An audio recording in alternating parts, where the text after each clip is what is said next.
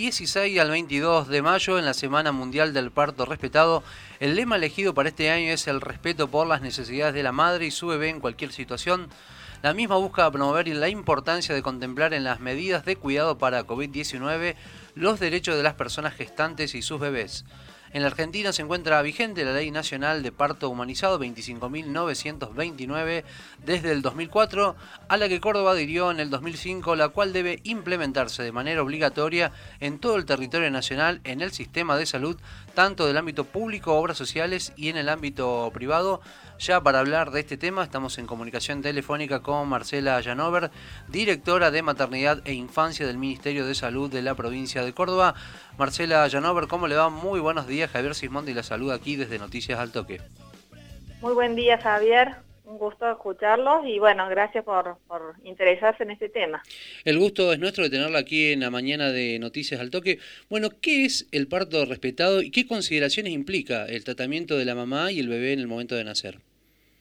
Bueno, el parto respetado, bueno, es un, primero que es una iniciativa que data de muchos años, que en realidad se hizo ley en Argentina, eh, justamente como vos decías, en el año 2004, a través de la ley 25.929, y lo que busca fundamentalmente este marco legal, digamos, es eh, poner en el centro de atención a la persona gestante, a la mamá embarazada, a sus bebés y a la familia, y bueno, obviamente que el equipo de salud colabore en el proceso, en el momento del parto y del puerperio y de la atención del recién nacido, pero que el centro o el foco de la atención esté puesto, digamos, en ellos, ¿no? En, la persona gestante, en el bebé y en su familia. Y esto tiene que ver este, con una serie de, esta ley tiene que ver con una serie de artículos que un poco en resumen habla de la importancia del conocimiento que tiene que tener la embarazada ya desde el momento de que comienza, digamos, a controlar su embarazo sobre los derechos que le competen. Y eso implica, digamos, un compromiso también por parte del equipo de salud de informarla, ¿eh? de brindarle información para que ella pueda tomar eh, decisiones también informadas y formar parte también de esta toma de, de, decisiones en cuanto a las conductas que se van a hacer sobre su propio cuerpo y por supuesto sobre su bebé, ¿no? Eso por un lado. Y la otra cuestión es, eh, en la medida que se pueda y siempre que la salud de la mamá y el bebé lo permitan, desmedicalizar la atención del parto.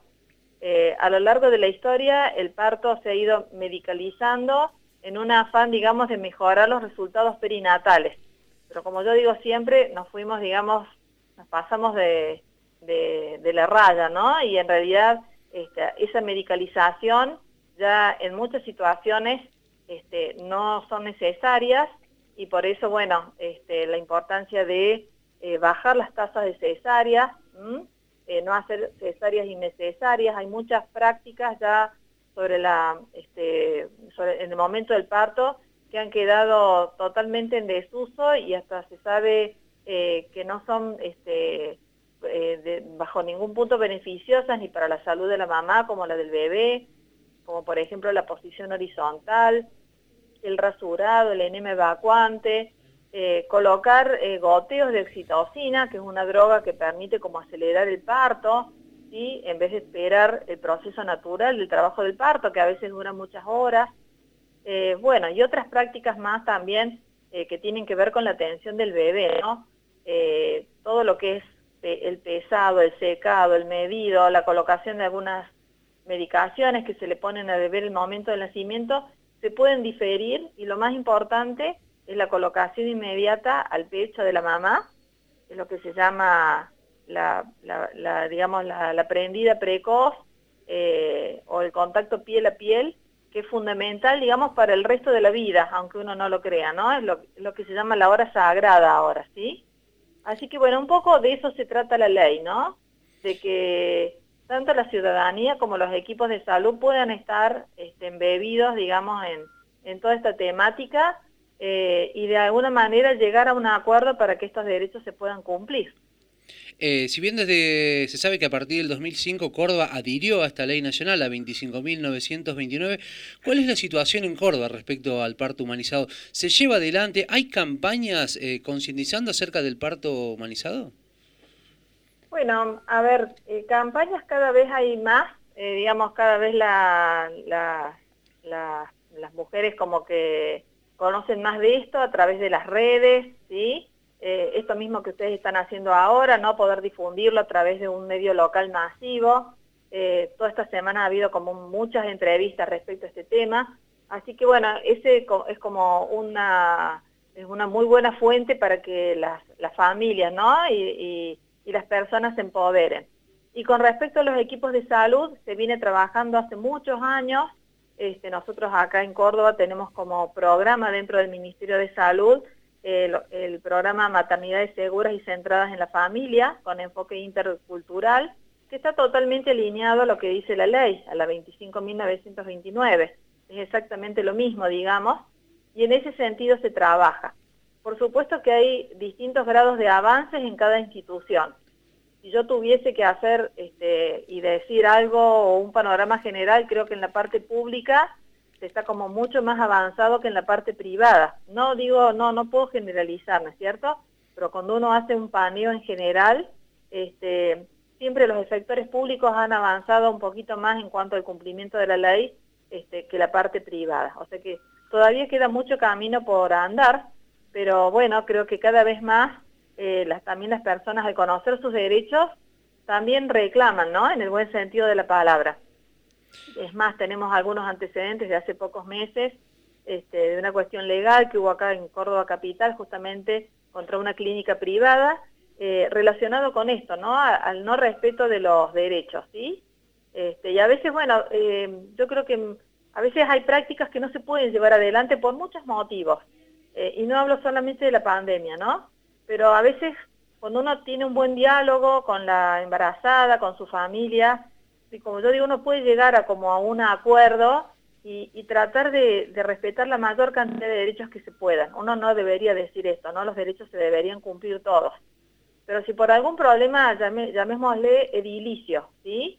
Por algún motivo en particular, en ese momento a lo mejor eh, no se puede garantizar el acompañamiento 100% o lo que fuere, bueno, uno puede tratar de que esa mamá esté lo mejor acompañada posible, ¿no? Siempre tratar de buscarle la vuelta y por supuesto trabajar para cumplimentar al 100% la ley, porque la verdad que cumplimentarla a medias eh, es vulnerar también el derecho y no deja de ser violencia obstétrica hoy por hoy. ¿eh? Directora, se lo pregunto y sobre todo en, su, conocimiento y en, el rol que ocupa eh, a nivel ministerial, eh, ¿por qué tanto los equipos médicos, digamos, profesionales de, la salud, le cuesta tanto llevar adelante eh, lo que tiene que ver con el parto humanizado? ¿Por qué sigue costando aún?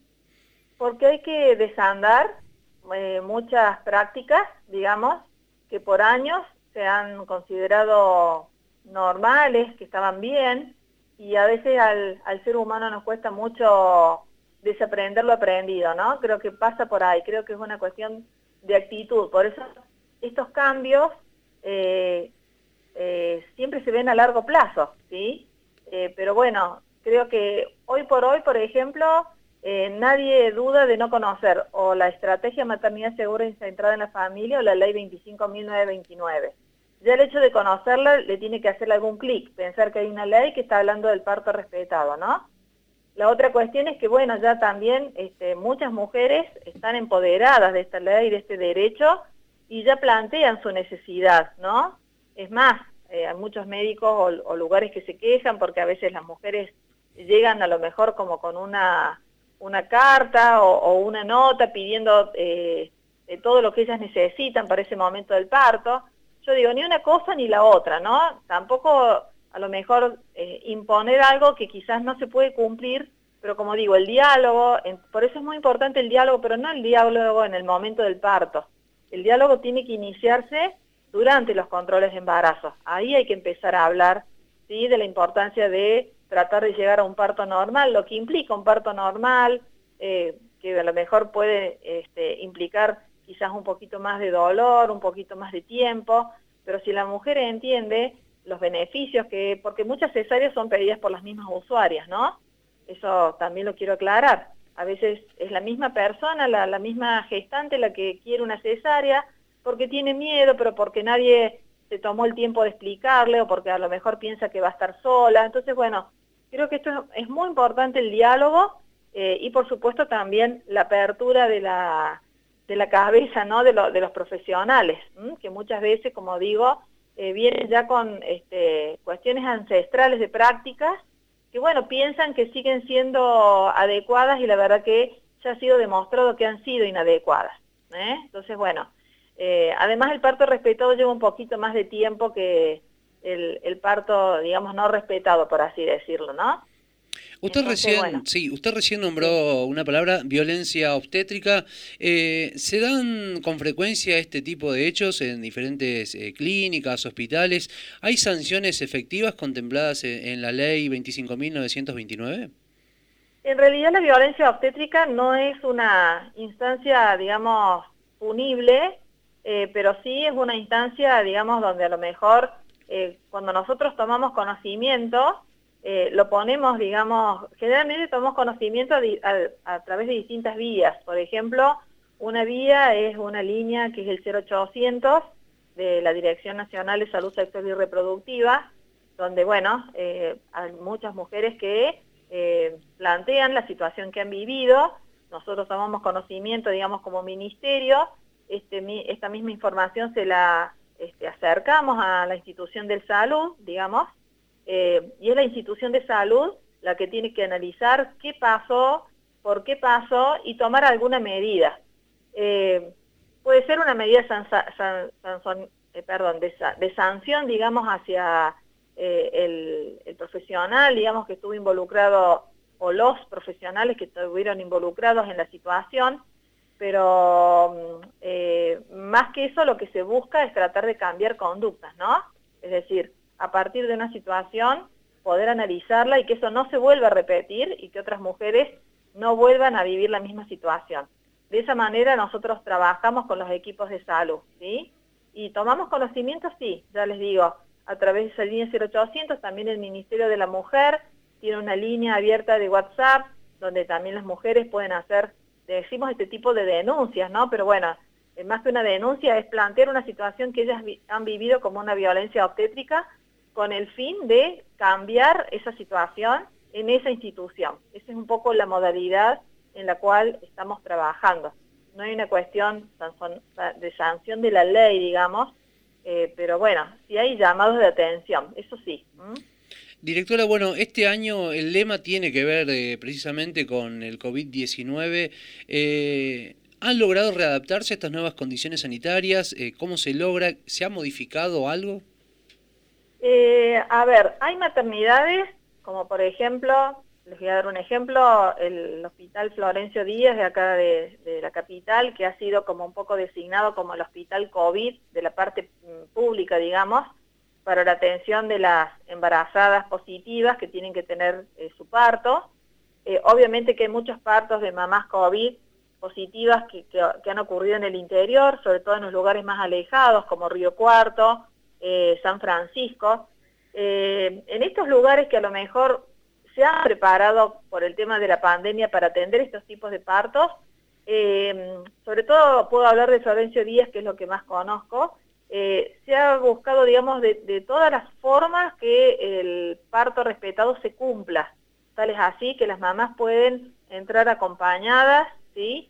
tanto en el parto normal como en la cesárea, eh, por supuesto tienen eh, eh, el bebé todo el tiempo, es decir, se respeta, digamos, lo que es la internación conjunta, con todos los cuidados que esto requiere, por supuesto, porque ya está visto que el virus, por lo menos hasta lo que se sabe ahora, no atraviesa la leche materna, o sea que la mamá tranquilamente puede amamantar, sí va a necesitar tener cuidados, por supuesto, respiratorios, ¿no? El uso del barbijo, lavado de manos, pero bueno, eh, se ha trabajado. Creo que en, el resto de las instituciones eh, cuesta mucho, sobre todo lo que es el acompañamiento eh, de las eh, mujeres durante el momento del parto.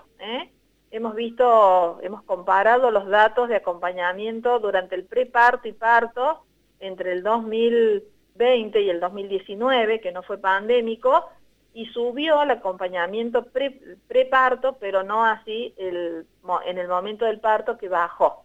Entonces, bueno, es, eh, aprovechamos siempre justamente esta semana para volver a reivindicar la importancia de que aún en tiempo de pandemia el parto debe ser respetado.